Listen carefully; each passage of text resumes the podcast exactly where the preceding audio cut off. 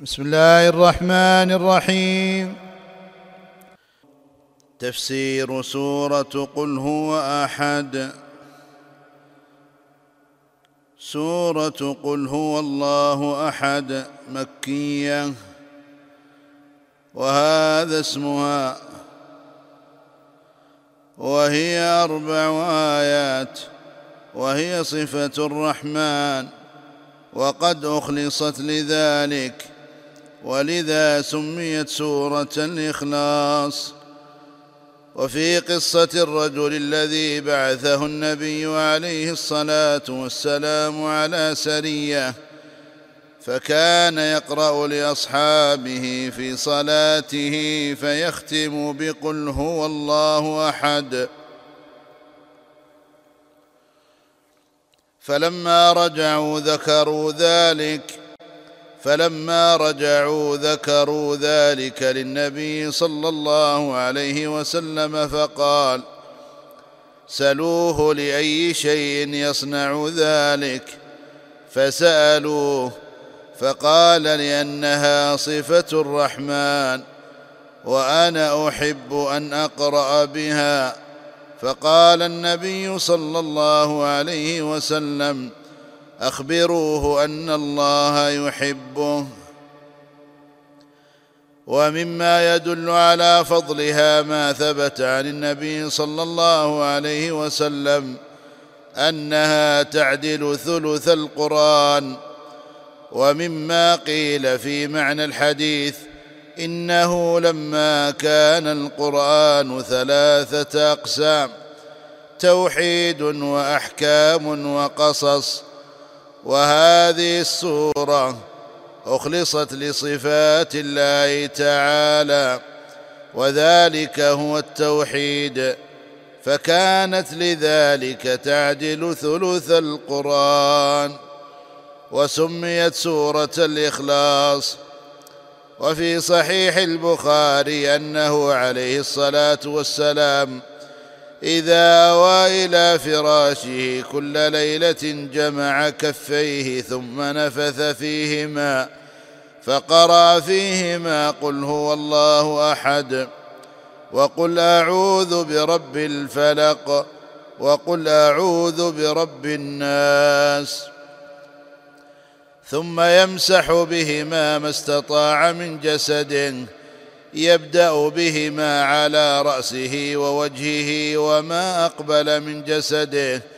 يفعل ذلك ثلاث مرات. وتقدم أنه عليه الصلاة والسلام كان يقرأ بهذه السورة وبالكافرون في سنة الفجر وفي سنة المغرب وفي ركعتي الطواف. وكان يقرأ بها في الوتر. الآيات قل هو الله أحد الله الصمد لم يلد ولم يولد ولم يكن له كفوا أحد. التفسير جاء في سبب نزول السورة.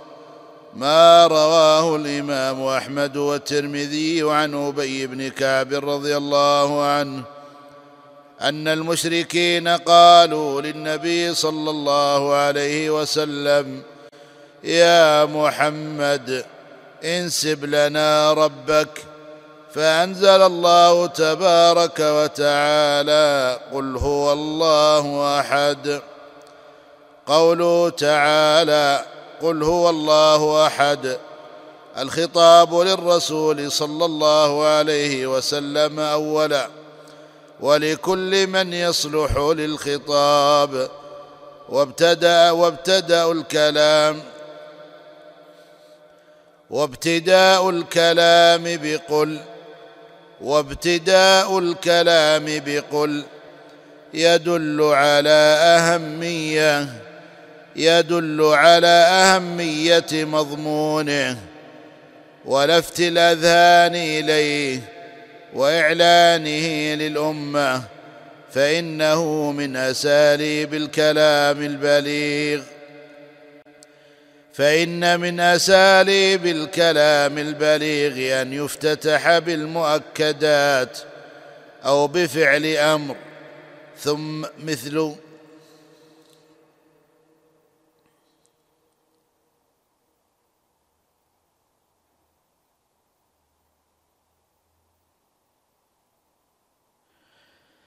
فإن من اساليب الكلام البليغ أن يفتتح بالمؤكدات أو بفعل أمر مثل اعلم أو قل كما هنا ونحو ذلك قل هو الله أحد أي قل أيها الرسول هو الله أحد أي واحد لا شريك له ولا شبيه له ولا مثيل له فهو تعالى المنفرد في ربوبيته وألوهيته وأسمائه وصفاته وهو ضمير الشأن وهو مبتدأ وجملة وجملة الله وجملة وجملة الله أحد خبره فهي تفسير للضمير وضمير الشأن يؤتى به تفخيما للأمر فإن فيه اجمالا وابهاما يتطلع معه السامع إلى معرفة الإجمال والإبهام فإن ذكر الخبر المفسر بعده تمكن من ذهنه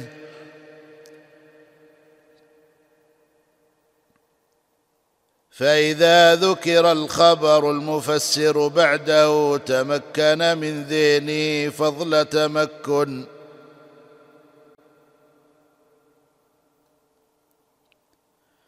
ونظير هذه الآية في اشتمالها على الضمير ومفسره قوله تعالى هو الله الذي لا إله إلا هو عالم الغيب والشهادة.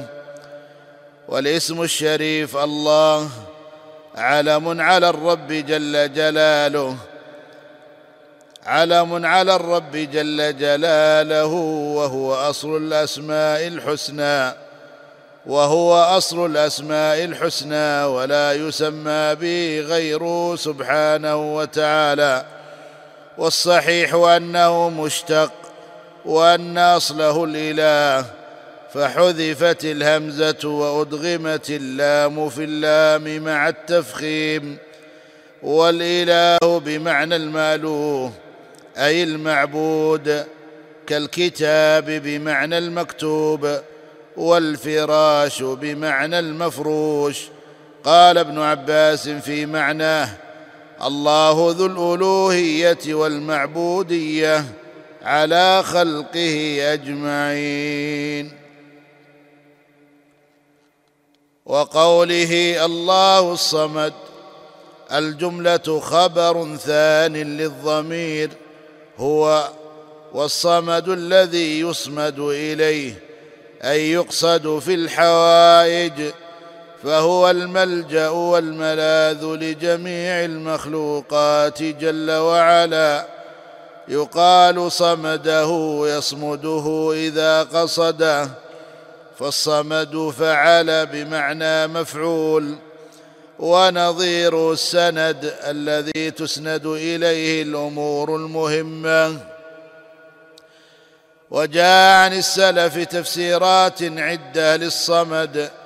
منها السيد الذي انتهى سؤدده والحي القيوم الذي لا زوال له والمصمت الذي لا جوف له. أي فلا يأكل ولا يشرب لغناه عن كل شيء.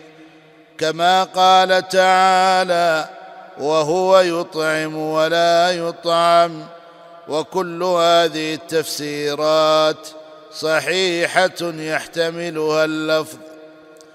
وقوله الله الصمد مبتدا وخبر وفي الجملة قصر بتعريف الجزئين أي لا صمد إلا الله. لم يلد أي لم يتخذ ولدا. وتنزه عن ذلك وهذا من تمام غناه سبحانه وأحديته. فإن الولد بضعة من أبيه وجزء منه فإن الولد بضعة من أبيه وجزء منه والله لا مثيل له والوالد يتقوى بابنه. والله غني عن كل أحد. والله غني عن كل أحد. والأب يتخذ ولدا ليخلفه إذا مات. والله حي قيوم لا يموت. ولهذا كان وجود الابن في حق الله نقصا. وإن كان كمالا في حق العبد لضعفه وحاجته وأنه يموت ثم إن الولد لا يكون إلا لمن له زوجة. والله ليس له زوجة. كما أخبر عن نفسه بقوله بديع السماوات والأرض أنى يكون له ولد ولم تكن له صاحبة. وخلق كل شيء وهو بكل شيء عليم.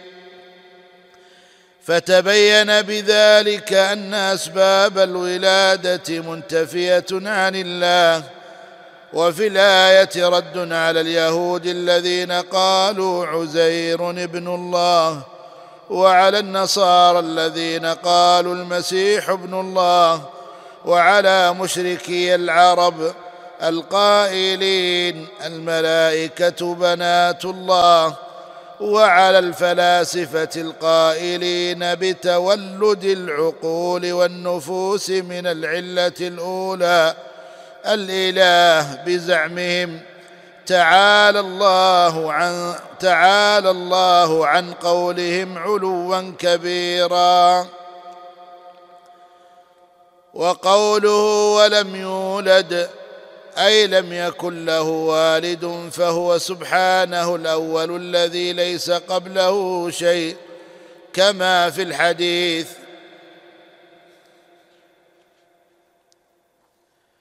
والولادة تستلزم الحدوث فكل مولود حادث.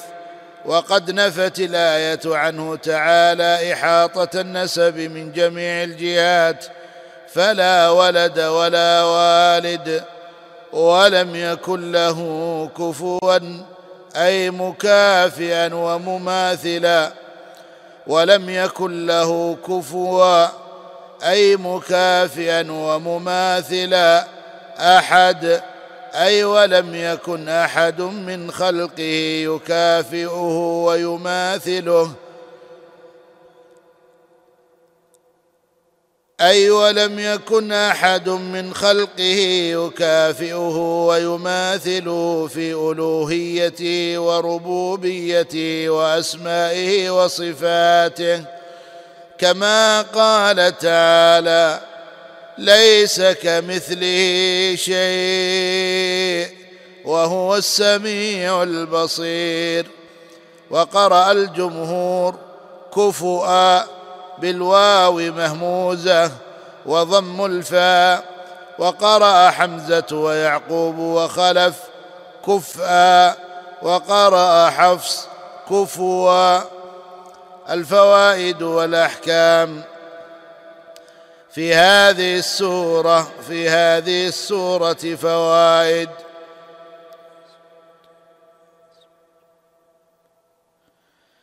في هذه السورة فوائد في هذه السورة فوائد منها ما يتعلق بتصدير السورة بقل وقد دونت في فوائد سورة الكافرون وهي إحدى عشرة فائدة من الفائدة العاشرة إلى الفائدة العشرين فارجع إليها. ومن فوائدها أيضا اولا فضل هذه السورة لفضل ما تضمنته من صفة الرحمن. ثانيا إثبات اسمه تعالى الأحد. ثالثا إثبات اسمه الصمد. رابعا تميز هذه السورة عن سائر سور القرآن بذكر هذين الاسمين. وهذا من أسباب فضلها. خامسا أنه تعالى لا يأكل ولا يشرب ولا جوف له. سادسا أنه تعالى الكامل في جميع صفات الحمد والجلال. سابعا أنه الذي تصمد إليه الخلائق في حوائجها. ثامنا تنزيهه تعالى عن الولد والوالد. تاسعا تنزيهه عن الكفء وهو المثل والنظير. عاشرا التفصيل بعد الإجمال. وبيان ذلك أن اسمه الأحد يدل على تنزيهه تعالى عن الشريك والنظير. وفي الجمل الثلاث الأخيرة تفصيل لهذا التنظير. الحادي عشر أن الله يوصف بالإثبات والنفي المتضمن لإثبات الكمال. الثاني عشر الرد على جميع الأديان والمذاهب الباطلة. كان هذا المشروع برعاية أوقاف الشيخ علي بن عبد العزيز الضويان رحمه الله وغفر له ولوالديه وبارك في ذريته وجعله في موازين حسناتهم.